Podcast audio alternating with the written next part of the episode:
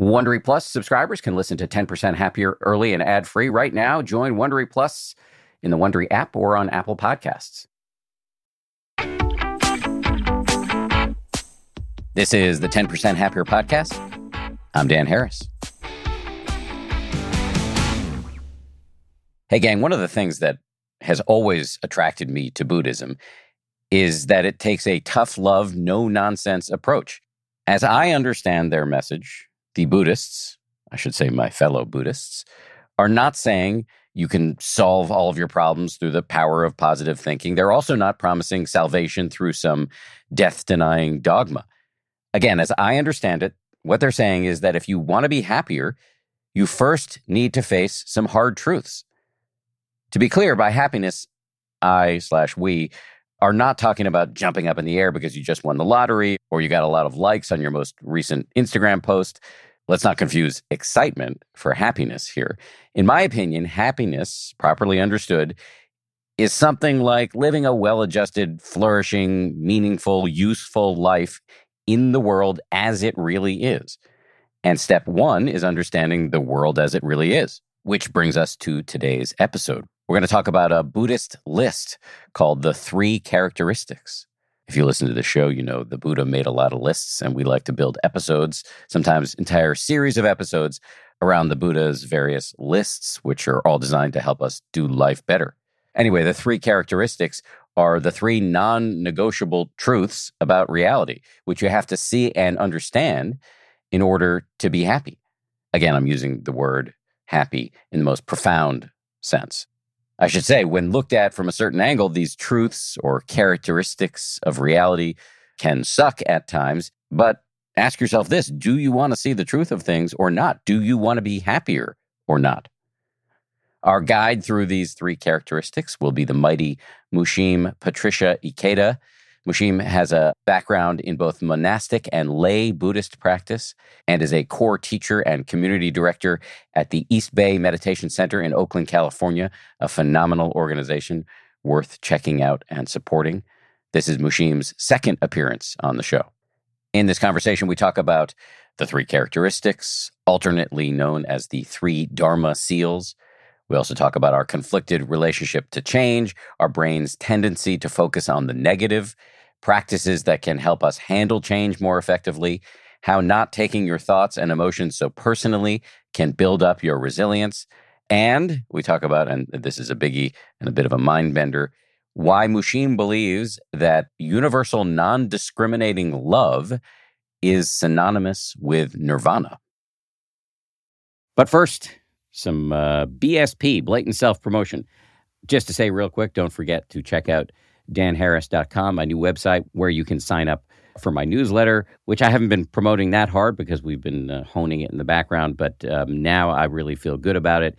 And uh, it's a place where I sum up the key learnings for me from the week's episodes and also make a bunch of cultural recommendations, whatever books and TV shows and movies I'm enjoying right now. Go check it out, danharris.com. We also have a new merch store where you can buy 10% happier gear and also uh, some gear festooned with my profanity laced slogans, danharris.com. Meanwhile, over on the 10% Happier app, from Monday, May 13th to Sunday, May 19th, we're going to be celebrating World Meditation Week with a whole series of free meditations available right there on the app. Every day, something new and unique designed to help beginners and seasoned meditators. And because we're so excited about it, we're going to be offering 40% off the subscription price until the end of May. Head over to 10%.com slash 40. That's 10% spelled out, dot com slash 40 to get started. This show is brought to you by BetterHelp.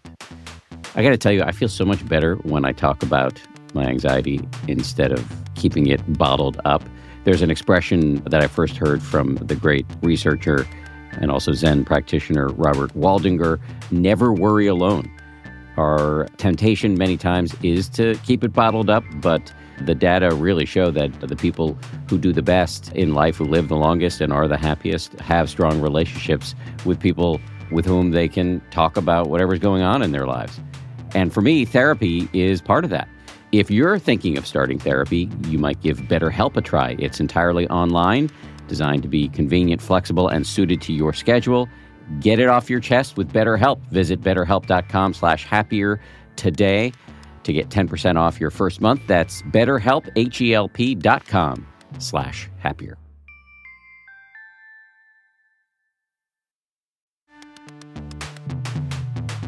As they say at Amica, empathy is our best policy. Whether you need auto, home, or life insurance, they're ready to help you protect the things that matter most to you.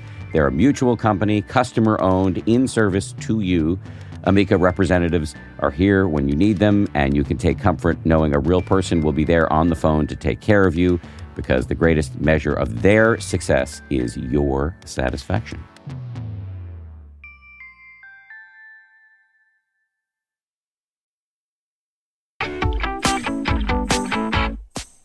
Mushim Patricia Ikeda, welcome to the show. Thank you so much, Dan. So let me start with a, uh, I hope not impermanent. that was a funny slip of the tongue.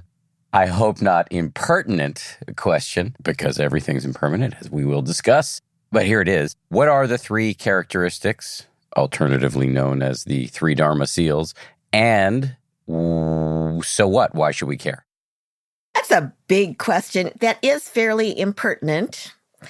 And I do I like I, I like I like friendly impertinence. So thank you very much. What are the three dharma characteristics alternately known as the three dharma seals? Okay, that's we'll do that first and then why should we care? That is the S word should. So I will respond to that. The three Dharma characteristics, the three characteristics as I understand it, come from what I understand is the, the older stratum of Buddhist teachings in what's called the Theravada, which translates as Path of the Elders. And I believe they're said to be the three characteristics that mark, that characterize our human existence. The first being a word that's translated as impermanence. And these are words from the ancient Buddhist language of Pali, P A L I. The second characteristic being the very badly translated into English. Sometimes it said no self, non self. I don't like those words. I say no permanent, unchanging self. And the third characteristic being dukkha, which has no satisfactory translation into English, and it's often translated as suffering. However, it's better translated as unsatisfactoriness, the quality of things never being, as the Rolling Stones and Mick Jagger said, I can't get no satisfaction, and I've tried. That that marks human life. Now, I come from the Mahayana, or Northern school of Buddhism, which in the teachings of Thich Nhat Hanh, which have greatly influenced me, changed that third characteristic from dukkha or unsatisfactoriness or suffering. It flips it to the other side and says that the third seal of Dharma, which guarantees that it's the true Dharma teaching, is nirvana or nibbana, which means freedom from suffering or freedom, liberation from dukkha. So that's all very technical. And you ask, why should we care? I don't know. I don't know why anyone should care about that. I don't think anyone should have to care about anything they don't care about. So let me state that up front categorically. Why do you care? Why do I care? Is that actually the real question you're asking? Yeah, I think so. I think so. I think I'm always getting at the practical takeaways for my listeners. What here can help them do their lives better? What here can help our listeners do their lives better? This is my personal take on it, Dan. I personally think that I've never met a person who has said sincerely, I'm completely happy. I have no suffering in my life. I have nothing to complain about ever. So that's not Buddhist, I don't think. This is a universal statement. I mean, maybe there is someone. I've never met them. Unusual, let's put it that way, and improbable. So, what we're talking about here that I feel that might be of potential to help our listeners, as he said, do their lives, by which I'm picking up that you mean function, function. I'm a very practical person. In my own experience, there is an incredible amount of suffering and dissatisfaction for me, and I feel for others. I am a Buddhist teacher. I'm also a secular mindfulness teacher. So I talk to a lot of people and I hear their stories. There's a lot of affliction, there's a lot of suffering that comes from an underlying unconscious assumption that things that we love and like will not change. Even though logically, I think that most people who believe in science and so forth would say, yeah, pretty much everything does change. I mean, really, just think about looking at your own baby pictures or something like that. And then look in the mirror today. There's got to have been a change. And we could go on and list bajillions more examples. However, even though this evidence is staring us right in the face, right in the face, over and over and over again in multiple ways, I think there is something about our human brain that desires for things that we love and like to be unchanging, to be a constant source of happiness, of satisfaction, of protection, of nourishment, a financial resource, and why not? That is what we want. It's not what we have. Impermanence is real. And I always try to remind people because neuroscience says the human brain does a lot of negative filtering and emphasizes the negative. I always remind people impermanence is a two way street. The bratty little kid we're dealing with today tomorrow takes a developmental leap and becomes a sort of reasonable, individuated human being that we can talk to about all kinds of things. I've seen that happen in my own journey as a parent. I'm going to ask another unfair question. Um, just, I, I, can't help it. I know natural selection isn't, uh, we, we shouldn't personify evolution, but why on earth do you reckon nature would design us as creatures living in a universe of ceaseless change to be so resistant to said change? That's an untrue statement. We're not resistant to changes we like. We're not resistant to changes we right. like. It's a half true statement. exactly. That's why I say there's a return shift here, and our brains need to hopefully adjust to that. Like, oh, yeah, Today I was thinking, my stupid friends, my birthday is coming up and no one has recognized that. And then our friends throw us a surprise birthday party with our favorite cake and we're like, "Oh, wow, folks are just the greatest. You're the greatest." That's impermanence too. So maybe the question should be why would natural selection have designed us for such a conflicted relationship to change, given that change is happening all the time? My take on that, Dan, is that because we have very large brains, probably not big enough, because in many ways, human beings are not doing so well on the planet right now. However, that having been said, our basic equipment, as it's evolved in my understanding, is we have this huge prefrontal cortex and then we have other parts of the brain, all of which do not communicate with one another in a unified whole. That's my understanding to put it in very crude layperson's terms. And I do read quite a bit about this so that I can understand myself and others better.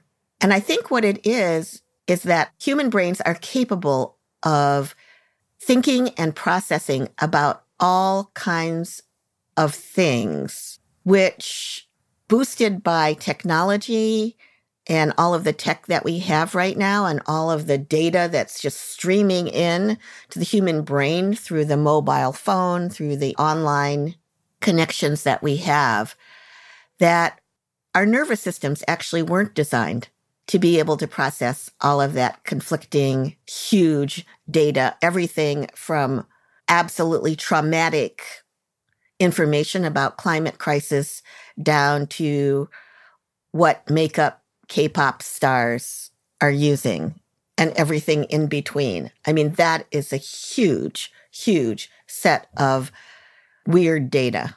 Much of it conflicting and much of it not connecting to other parts of that data set. In the meantime, our physical apparatus, so to speak, I think it's basically designed for maybe like a hunter gatherer or agrarian kind of existence where we'd be very in touch with the amount of daylight, the weather, the seasons, the sources of food, because we would probably be hungry a great deal of the time. And we would be concerned for protection from immediate physical threats like large carnivorous animals. So I think in the way that we've evolved, we've got an incredible set of equipment, so to speak, as a human being. It's not all interfacing smoothly. So it's not just that evolution screwed up in terms of uh, creating a highly functioning organism in a world of ceaseless change. It's that we've created a world that evolution couldn't have envisioned. If you want to put it that way, I don't personify evolution. I think it's just what's happened. Okay, enough of uh, my uh, stupid questions. Let well, well, I'm going to move on to different stupid questions. We've already started on the list with uh, impermanence. Can you say more about the importance of impermanence within the context of this list and Buddhist practice? It's the basis of everything, I think, within the context of this list and Buddhist practice and mindfulness practice as well, secular mindfulness practice. If we can spend some time really every day, hopefully check in with it several times a day and ask ourselves, am I experiencing any points in which I feel stuck? In which I feel like my thoughts keep looping round and round and round again. And those are not helpful thoughts. They're not happy thoughts. They're complaining thoughts. Like, why the heck is this politician such an idiot? And why this and why that? And those people and that thing. I'm not talking about constructive critique. I'm talking about what's called in psychology, I think, ruminative thought. Just circling, circling, circling, causing us to become more and more grumpy, possibly more and more frightened, possibly more and more angry and kind of ruining our day. Can we check in and say, Am I experiencing any of these kinds of thoughts? And if so, let me just back off a little bit, just take a moment, take a breath, and ask, Do I have an underlying assumption here that things won't change, that things can't change, or to put it in our vocabulary, that impermanence, in fact, is not a fact? Do I really believe in impermanence? And there might be part of us, if we're honest, that says, I don't wanna. No, of course not. I don't want to believe that the person that I'm in love with today may leave me for another person two years from now. I don't want to believe that the child that I love so deeply with all my heart might get sick. I'm just going to say it and die before me. Yet, when we look around, when I look around, happens all the time. So for me, it's actually a pretty cognitive and rational process with myself to ask myself, do I really believe in impermanence or am I just kind of faking it sometimes? So when you ask yourself that question, you know, check in on on your level of acceptance of impermanence, what kind of answers do you get back? Parts of my brain often scream, no, no, wah, no, no, no, no, no, no, no. I'm pretty in touch with certain parts of my brain. I'm sure not all of them, Dan. And that's honestly, that is what I get. I mean, I gave you the example. Being a mother, I live with my adult child. I only have one is a big part of my learning and my identity, my spiritual growth. I mean, I just love my kid. And I do know other people who have lost their children. I mean, that does happen. That does happen. In fact, quite a bit. It could be a drug overdose, it could be an accident, and then the child is in a coma and then severely disabled. It could be sudden infant death syndrome. So I realize that this might be upsetting to our listeners. And I'm saying it with complete sympathy and empathy as a mother and as someone who's worked with a lot of children, someone who cares about children, that this is a fact. And I place a regular amount of attention to examining that resistance and that assumption that I have sometimes that I will get older. I'm 68. I'll die, I hope peacefully, but then again, that's an assumption. And that my child will be a high functioning adult who'll be able to take care of himself. I don't have any God that tells me, hey, Mushim, that life script, you've got it. You've got it in the bag. That's exactly how the script will run. There is no life script as far as I know. I'm actually glad you brought this up. I know it's probably upsetting to it's upsetting to me, uh, and I'm sure it's upsetting to many listeners, especially listeners who have kids. But it, we can universalize this beyond just people with kids. It, you're you're essentially asking us to contemplate the most painful possible changes we can imagine and ask ourselves, are we okay with this possibility? Because that possibility is real. Exactly. So we can widen it to if we love our job, or maybe we don't love it, but it's providing a very good income for us. It could be our home, it could be our nation, it could be anything that we cherish. There will be change, sometimes desirable, sometimes undesirable. And so I'm just curious, as somebody who's done, you've you've done a significant amount of Buddhist practice and continue to do so and teach other people to do so, which is a kind of deep reinforcement of the learnings. How set up do you think you are to handle the most painful variants of change? More impertinent questions, Dan. I can see that that's where we're going. The true answer to that is I do not know. And the other answer to that is However, I am doing my best. I am doing my level best to prepare.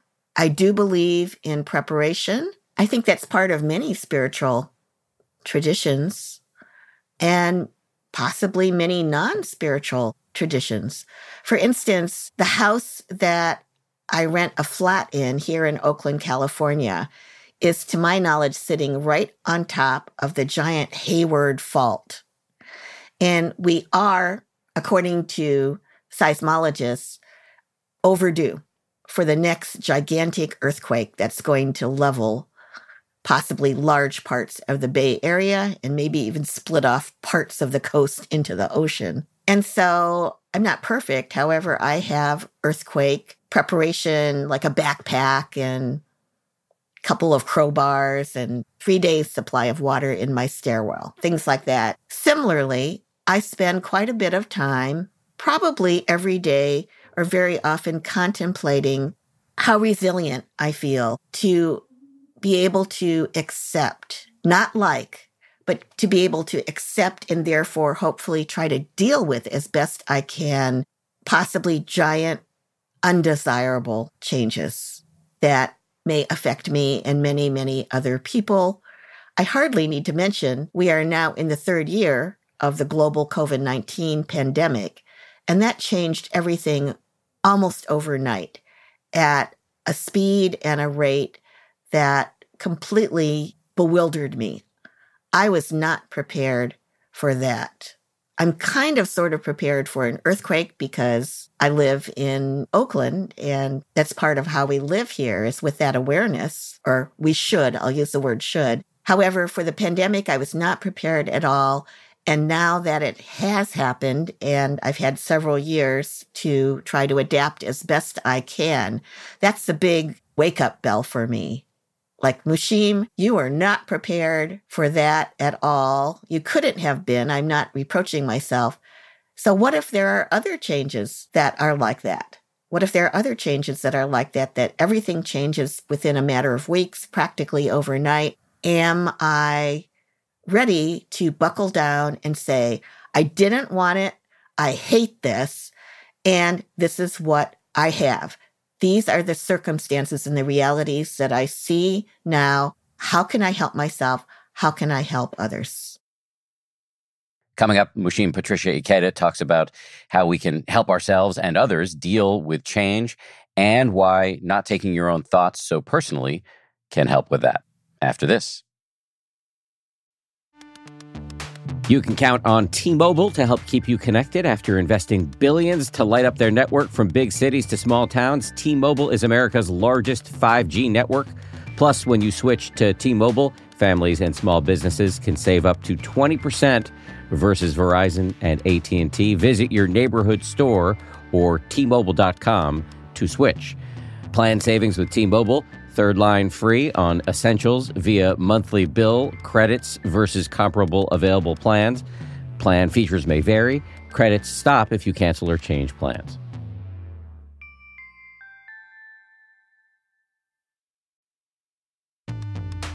The weather is getting warmer. Time to ditch my jackets and sweaters for shorts and tees.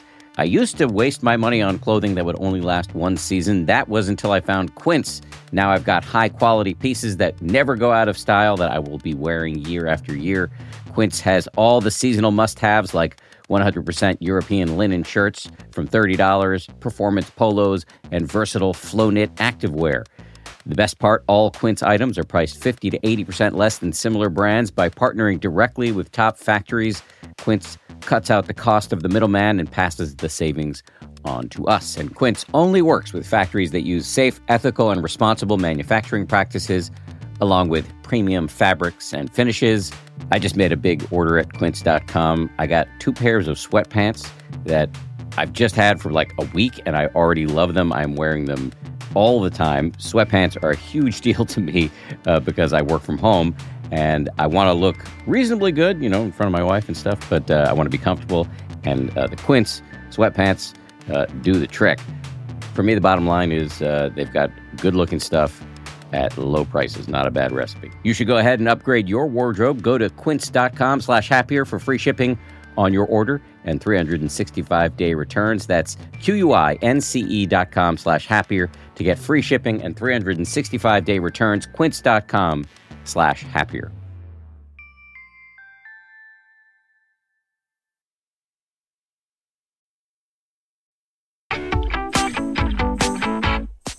I'm going to go back to the practical tip. You've mentioned at least one and maybe two things that we all can do to embrace ourselves for unpleasant change. This practice you have of kind of just touching in with yourself, of gauging how ready you are. I think you've mentioned that twice, and I, I, th- I think it's kind of the same practice both times. But what would you recommend to us? And, and maybe there's a little hint of that in the last words you uttered in your last answer around being ready to help others.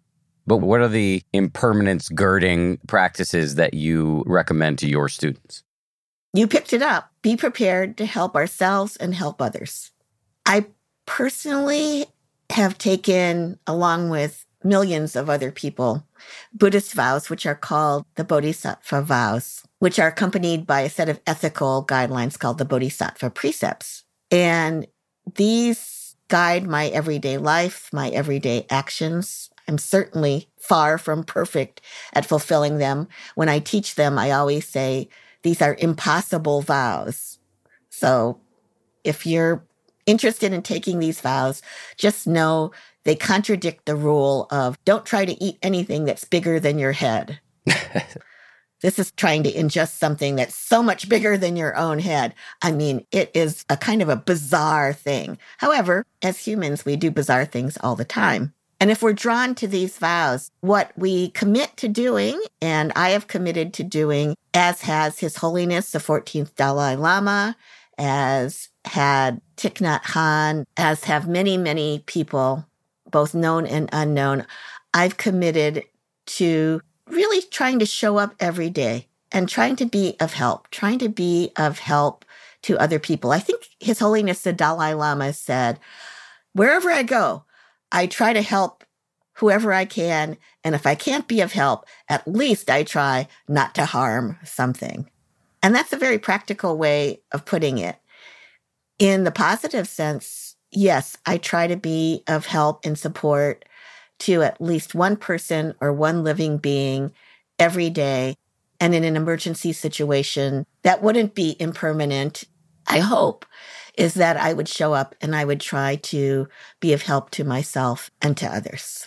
And that could take any form. You notice I'm not saying I have a plan in place. How does helping other people and vowing to continue to do so help you handle non negotiable change? Well, first of all, the vow is actually not centered on people, it's on all living beings. The vow to try to help all living beings. And these days, we think of the environment, the earth, as a living being. I certainly do. And how that vow helps me to navigate non negotiable change is to understand that if I can be of help to any living being, which is pretty broad, I mean, hopefully we can do that, of any living being, including myself, in the moment, that's already produced a change. I hope you would agree with that. If in that moment I'm able to water a plant that is all dried up, but not dead, that's already produced a change. My action has produced the potential for beneficial change. One of my practices that I like to do, one of my coworkers at East Bay Meditation Center in Oakland, where I teach, once called me the gratitude czar because it's a very long-standing practice that I try to write or call or email at least one expression of gratitude every day. Like write a thank you card that goes in the postal mail. Certainly in email, I hope that if we had an algorithm that picked up how many times I've written thank you in, in emails, that it would be thousands and thousands and thousands of times. And verbal thank yous as well. Sometimes it's really fun to pick up the phone and call someone that I've been thinking of, whom I haven't been in touch with for a long time. For instance, my poetry mentor that I had in college. Every once in a while, I'll pick up the phone and I'll say, David, I've been thinking of you. And then we have a wonderful conversation. And these expressions of gratitude do have impact, they produce change. So, yes, I think I understand what you're saying there in terms of instead of sitting back and being a helpless recipient of change, you're actually out producing positive change. And I wonder at the same time whether boosting your own capacity for gratitude, practicing compassion, which we know has all kinds of physiological and psychological benefits, creates a more resilient Mushim in the face of whatever might arise. Absolutely. And in my understanding, that isn't Buddhist at all. I do have a practice of prayer and I do a fair amount of interfaith dialogue and work. In my experience, it's maybe universal to what we might call prayer. The activity that we call prayer is that one form of prayer is to say thank you. Thank you. Thank you for what I'm receiving. Thank you for my life. Thank you for, even though my life is miserable today, I am alive. And so today I have the potential to see an improvement in my depression or for a lessening of my anxiety. Today there is a potential for someone I love who is sick to get better. I do not know what today will bring. Thank you. Thank you for this opportunity to find out. Or there could be expressions of gratitude in prayer of thank you for, I recently got cataract surgery in both my eyes. I wake up every morning, Dan, and I say, thank you for my sight. It's often those kinds of prayers bring our attention back to things that we might normally take for granted if we're moving with as the Buddhist teachings say, too much force and speed, too much momentum. Gotta do this, gotta do that. I mean, how long does it take to just pause and stop? I'm so grateful for my eyes if I'm a seeing person. I'm so grateful for my lunch. Not everybody gets lunch. We might not even like our lunch. To acknowledge, not everyone gets to have lunch. It's a big part of my practice. I think that's extremely powerful personally. Before we run out of time, we have a couple of other characteristics or Dharma seals to power through here. So I want to just move on to the next one, which is, as you said earlier, often ham fistedly translated as no self or not self. And this is, in my experience personally, probably the hardest Buddhist notion to wrap your head around. So, what say you vis a vis the contention that the self is an illusion? The self is not an illusion. This is something that comes up over and over and over again with people who come to me as a Buddhist teacher. This is my personal understanding from my own practice and study. The conventional self is not an illusion. And I always say to people who ask, if you're in the United States and it comes time to pay your taxes, and you tell the IRS, I don't owe you anything because there is no I, there's no permanent self here, they're not going to buy it. If someone comes up unexpectedly and hits me in the face and I scream, Ow, why did you do that? There is something there that is screaming ow. There's not some illusion that immediately evaporates and doesn't feel the impact of basically being assaulted. There is a self. Dan, for you, what if I said, forget about no self, forget about non self? Those are really bad translations in English, as far as I'm concerned, really inaccurate. As you said, ham fisted. What if I said to you, Dan, do you believe about yourself that you have no unchanging self. And that's an open question, actually, because people who do believe in what might be called an immortal soul do believe in that. Usually Buddhists do not. So if I, I ask you, what is your belief? Is there some Dan Harris essence that is totally unchanging? I don't think so. I have not found it. And a couple of smart things come to mind said by other people. One is What's often translated as no self might be better translated by adding one key consonant, the letter T, not self, meaning that if you sit in meditation or just pay attention to anything happening in your mind right now, you can't point at anything and say, that is me or mine. It is not self. Any anger that's arising, where's the essence of you in it? Any thought you're having, try to hold that and point to it as yours. That seems like a pretty useful sorting mechanism. The other smart thing that's coming to mind was said apparently by a Tibetan monk who was actually from the Tibetan tradition, but apparently he's from Mongolia. And it was said to Robert Thurman, the Buddhist scholar. And I'm getting this like fourth hand, but he said this monk did something to the effect of, You think you're real, and you are real, but you're not really real. So I think that kind of just describes it. Yeah, I have to pay my taxes and put my pants on.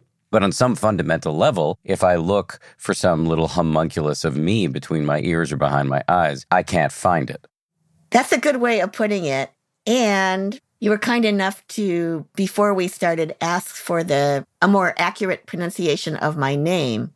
Mushim is a Korean Buddhist name I think it's a Zen, Korean Zen Buddhist name. And Mushim is sometimes literally translated as no heart mind or no heart or no mind. It's a pretty, I would say, high class in a certain way Zen name because the word Mushim comes from the Heart Sutra, which is highly revered in Mahayana Buddhism. It's very cryptic and people can spend their whole lives contemplating it. Like, what the heck does that mean? We can't figure it out with our normal discursive thought processes. It needs to be something that comes from spiritual experience and insight and breakthrough. And Therefore, in the name that was given to me in Toronto, Canada in 1983, when I took my vows, it holds it up right there every day. It's looking me right in the face if I'm doing a Zoom and I put my Buddhist name into the name field with my name and my pronouns and where I'm located, it's looking at me head on, just right in front of me all the time, saying that there is, in the Buddhist teachings and in my own experience, there is no essential self. There are many other Mushims. I'm not unique. I'm not an isolated individual who's apart from everything else. The other way of explaining this, Dan, which I'm sure you've heard, is to say, I am not isolated as an autonomous, siloed, self contained unit from everything else in the universe. It's the principle of interconnection, what is called interbeing.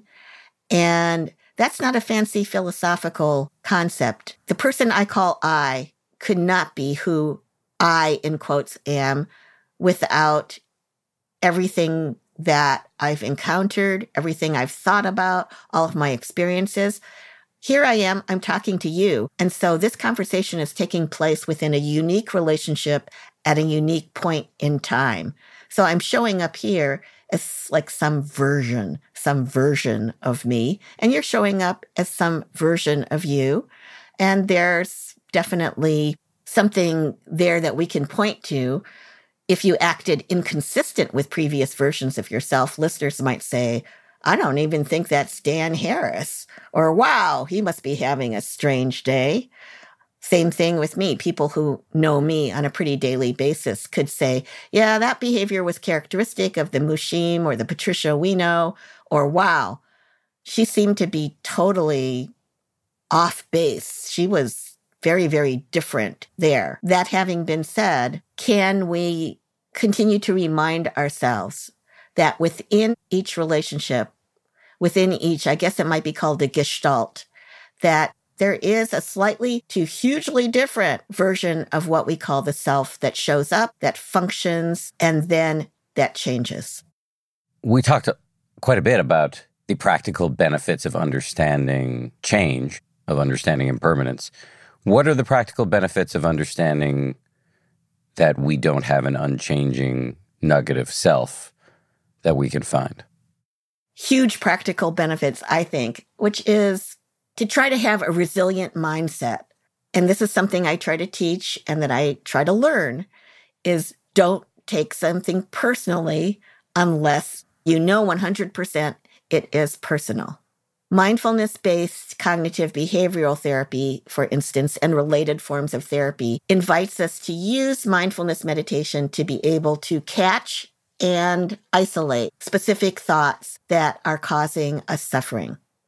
A very, very common thought would be people don't like me. People don't like me in a specific workplace or at my church or parents group, whatever. People don't like me.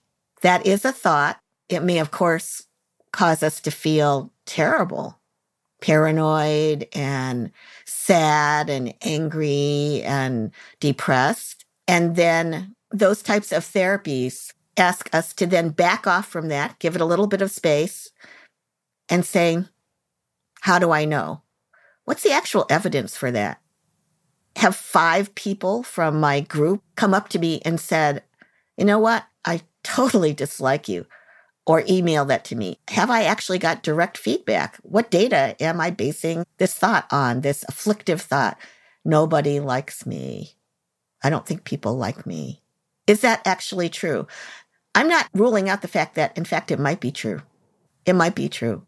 In most cases that I know of, it's not true at all. The same person that I'm talking to, who one minute is crying and saying, Mushim, I'm so terrible.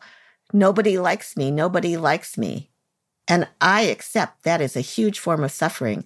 And when I say, and what's your evidence for that? I can't tell you, Dan, how many times the person has done a 180 degree, not 120, not 60 degrees, 180 degree flip. Their face brightens up, their expression changes, they're showing up in a different part of their brain and as a different part of their self. And I say, I guess it means you have no friends. That same person will say, Oh no, I have five of the best friends in the world. They would do anything for me. I love my friends. So we do have different parts of the brain that don't talk to each other. And these days we have ways and mindfulness is very old. What we call mindfulness is very old. There are ways and practices that we can stop and pause and just try to not take it so personally or believe everything that we think and ask ourselves, is this really true? It is a feeling. A feeling is true. If I feel sad, you're not going to tell me you don't feel sad. I do feel sad. However, if the thought that accompanies the feeling is, oh, everybody hates me, I just know it. These days, imposter syndrome. People think I'm competent, but if they really knew me, I'm faking it. I'm a fake. I hardly know what I'm doing, and I will be exposed at any moment. If we're able to immediately not take it personally in the sense of thinking, must be true, must be true because I'm thinking it, then we're able to usually form a more 360 degree and a more nuanced and usually a more positive model of reality in which we're able to say, you know what? I'm pretty good at some things. I'm terrible at other things. I'm fair to middling in other things and skills. I am trying my best. And overall, I'm doing pretty well. That's not a sexy thought. That's a more accurate thought. So not taking everything personally is huge. It is can be a huge improvement in our lives. Yes, I completely agree. Up next, we're going even deeper. We're going to talk about nirvana and why Mushim believes universal non discriminating love is synonymous with nirvana. We're driven by the search for better. But when it comes to hiring, the best way to search for a candidate isn't to search at all. Don't search, match with Indeed. If you need to hire, you need Indeed. Indeed is your matching and hiring platform with over 350 million global monthly visitors, according to Indeed data, and a matching engine that helps you find quality candidates fast. Ditch the busy work. Use Indeed for scheduling, screening, and messaging so you can connect with candidates faster. And listeners of this show will get a $75 sponsored job credit to get your jobs more visibility at Indeed.com slash happier. Just go to Indeed.com slash happier right now and support our show by saying you heard about Indeed on this podcast. Indeed.com slash happier. Terms and conditions apply. Need to hire? You need Indeed.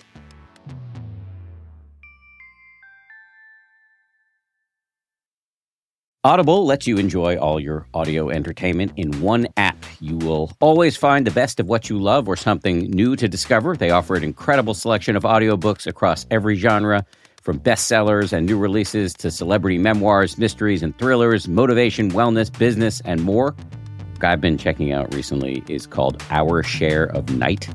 It's technically, I guess, a horror, but it's definitely literature. I mean, it's incredibly well written, absolutely fascinating, and it really does rhyme with some of the themes that we explore uh, on this show.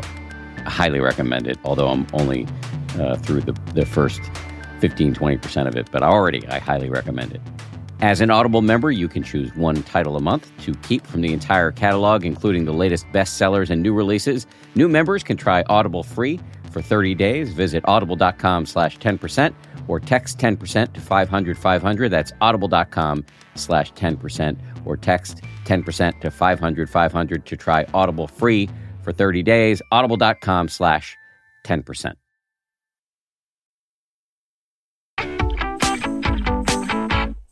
I suspect we'll come back to this, but in the meantime, let me just power on to the third characteristic or Dharma seal Although actually, this is kind of a 3A and B situation because in the Theravada or old school Buddhism, the third characteristic is suffering.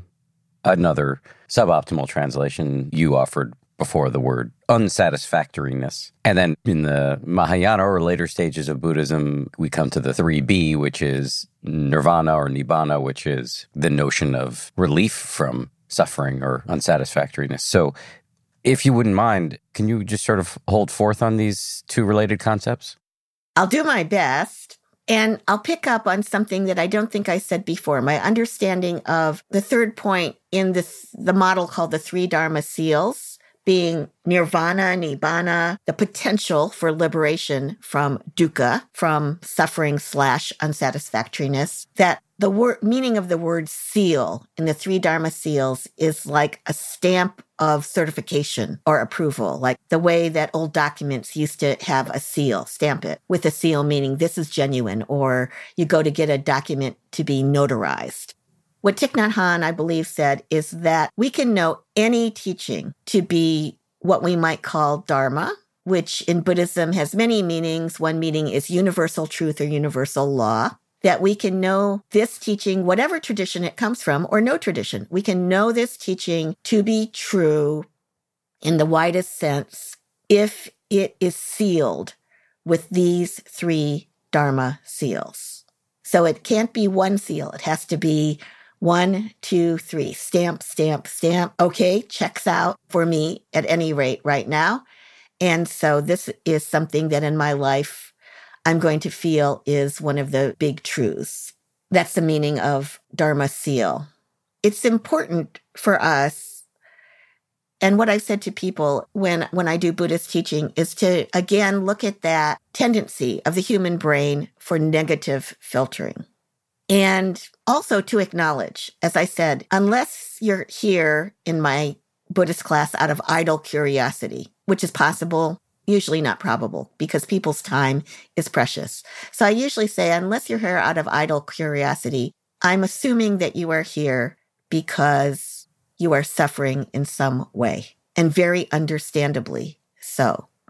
A lot of my teaching is focused within and held within the Black, Indigenous people of color community, people with disabilities and chronic illness, and Again, the meditation center that I'm with here in Oakland is centered on the needs of historically excluded communities, including the LGBTQIA two spirit community, people of color, people with disabilities and chronic pain.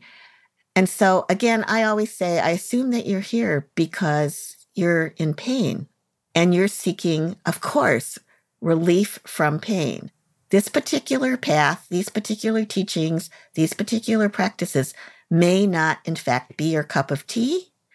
And I'm not here to force anything on you. What I'm here to do is try to introduce you to these teachings and these practices, hopefully in a way you can relate to, hopefully in a way that's more accessible to you so that you can try them on and see if they work for you. If they do, fine. If they don't, no problem whatsoever. As I said, I myself have a personal practice of prayer, and this includes Christian prayer, which I have received from very dear colleagues of mine who are very strong Christian practitioners. That's part of my own personal practice, and it has relieved me of a lot of suffering. It has worked and it continues to work. So that third characteristic, that third Dharma seal, hopefully we won't forget. We have things I hope in our lives that are joyful, that are happy, that have absolutely no problem with them right now, that are in a certain way perfect in the moment. Let's not forget those. And we probably wouldn't be showing up for a spiritual path of practice that demands discipline, time, attention, It's not so fun often, we probably wouldn't be showing up for that unless we have what we might call suffering, unless we have problems we can't solve, unless we're dissatisfied with our lives. And in that sense, that third characteristic and that third Dharma seal is an invitation for each of us, if we like, to turn our attention to what we can do to transform what we might call suffering into compassion, into insight, into understanding that then brings us greater happiness. And those last words, compassion, greater happiness, understanding, insight, that's kind of, if I'm picking up what you're putting down here, the 3B, my term, of this. It's the flip side of suffering, which in Buddhist circles would be called nirvana or nibbana. Correct. And to give you an example, we had started out with some very difficult material earlier on in this conversation. And I wanted to share with our listeners and with you, Dan, because I know you're a parent, that when my child, who's middle aged now, was little, I realized I was feeling this strong anxiety. I only have one child. What if something happens to him? I live in Oakland. There are drive by shootings and things that happen all the time. He went through the Oakland public schools. And so I realized I was feeling very frightened. I was feeling really anxious. And it was so pressing that I cleared some time during the day when the kid was in school. And instead of doing the work and the chores that I needed to do, I sat on my bed. I was so miserable. I was so, so, so miserable. And I sat on my bed and I did something. I guess you'd call it meditation. I just sank into a place of very deep contemplation. I looked at it in the face and I said to myself, you can't escape from this. You can't run away from this. This is something that is really affecting your everyday life because I was felt myself worrying. And so I just sat there and it took about four days. It was a horrible four days.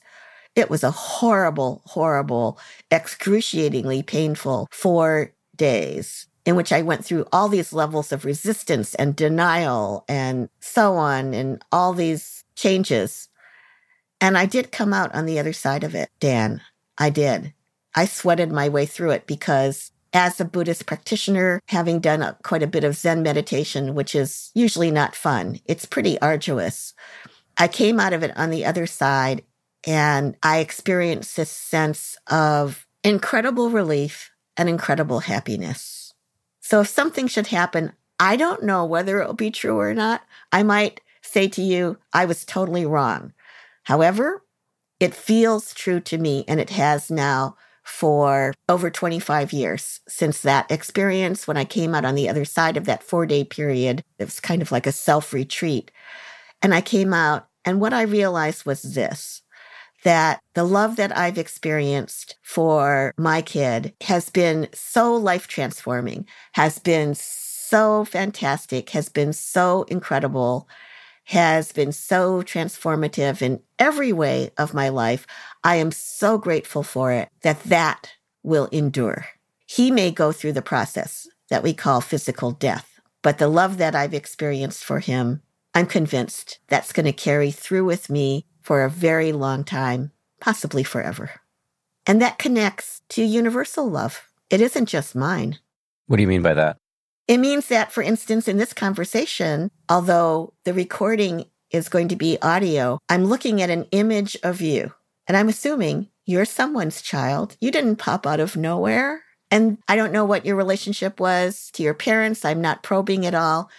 Wherever there is that kind of relationship, it could be between a guardian and a child. It could be between a grandparent and a child. I'm not saying it has to be a biological parent. It could be an adoptive guardian or parent, it could be an older sibling and a younger sibling. In those kinds of intimate relationships, what I mean by that is there is the potential, I believe, for each of us to connect to what could be called universal love, universal compassion. Let me see if I can state some of this back in something that resembles a cogent sentence or two. And I think what I'm hearing is that there is suffering or unsatisfactoriness in life. And doing this counterintuitive thing of looking at it squarely, diving into it, has the benefits of A, aligning us with what is, to use a word I use a lot, non negotiably true, and B, orienting us toward understanding and relieving the suffering that we experience and that others experience.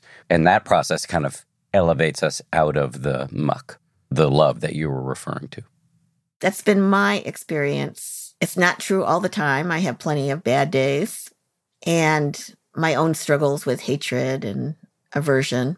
However, as I said before, it has really been my experience as a mother which was not a planned experience, by the way. It was very unexpected. It has been my experience of being a mother and working with a lot of kids to understand that it is, I think, also hardwired into us as human beings that the potential for connection, for relationship, for nurturing relationship, and for collective relationships that really nourish people's well-beings within collectives and with communities that that is absolutely part of who we are as human beings.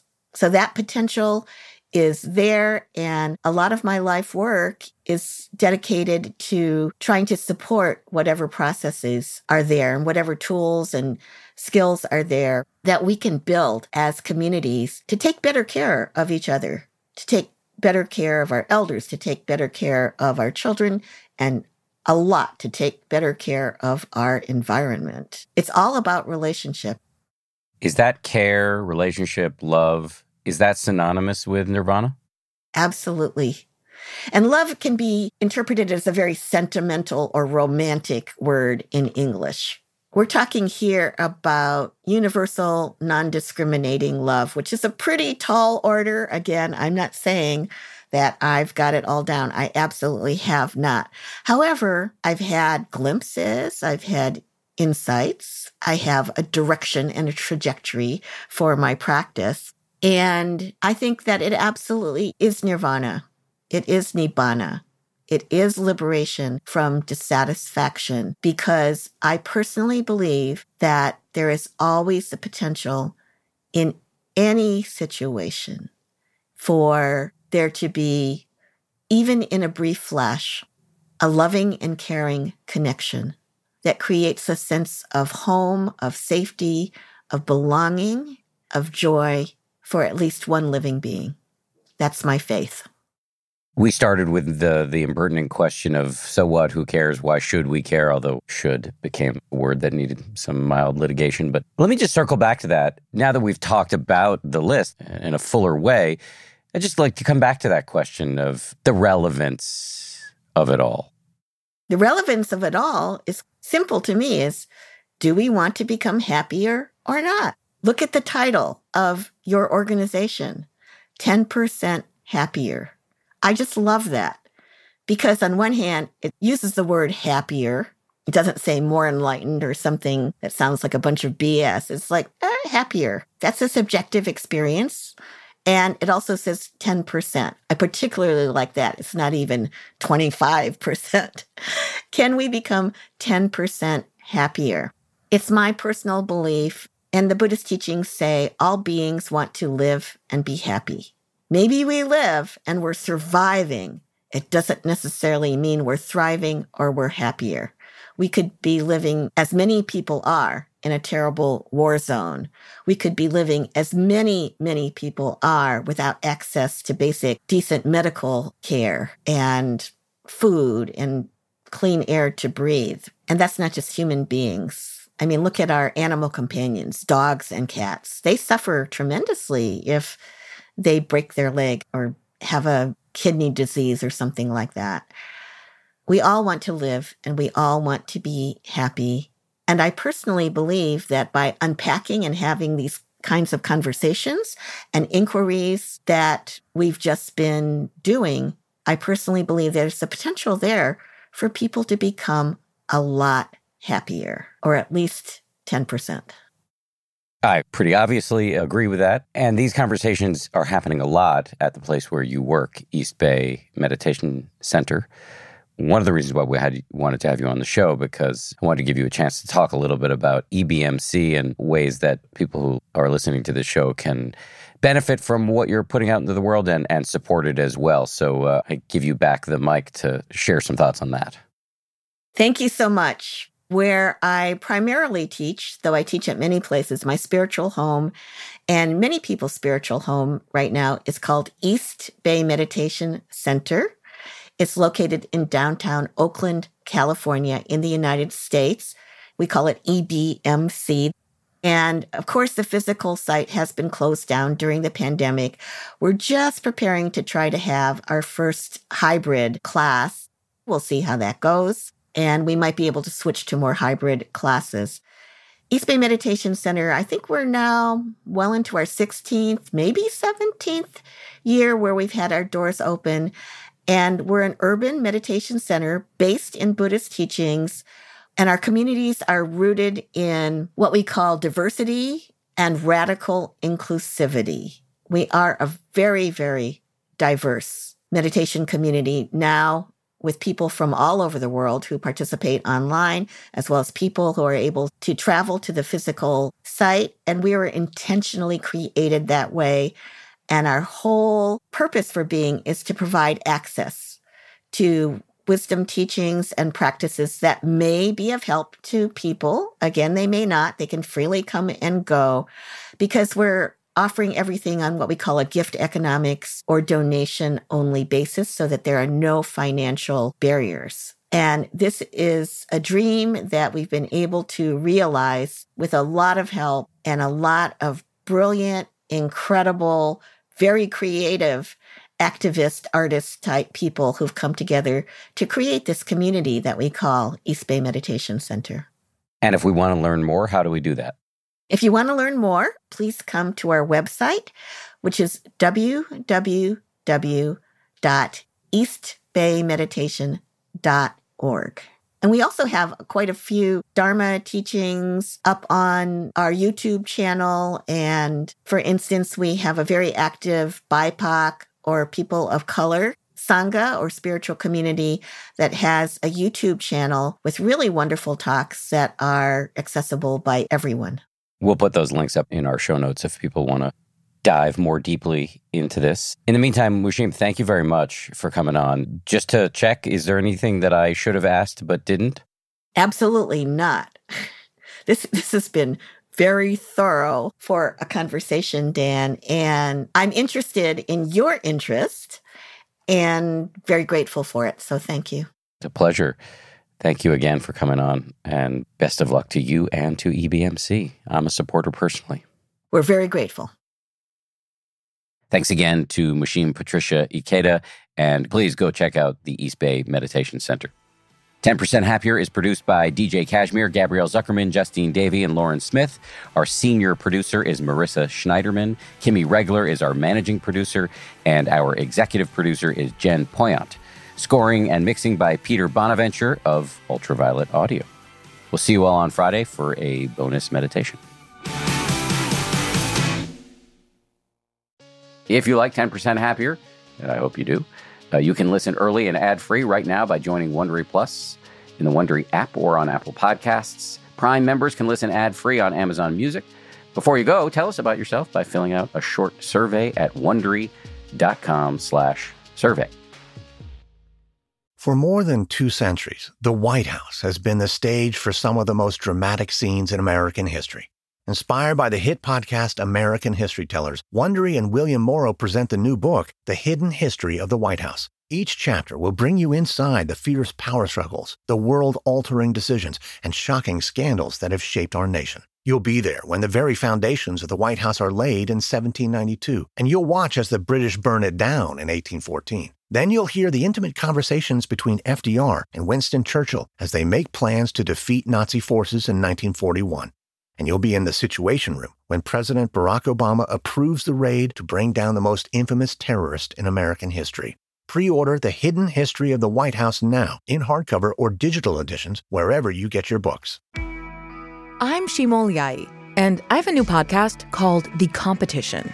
Every year, 50 high school senior girls compete in a massive scholarship competition.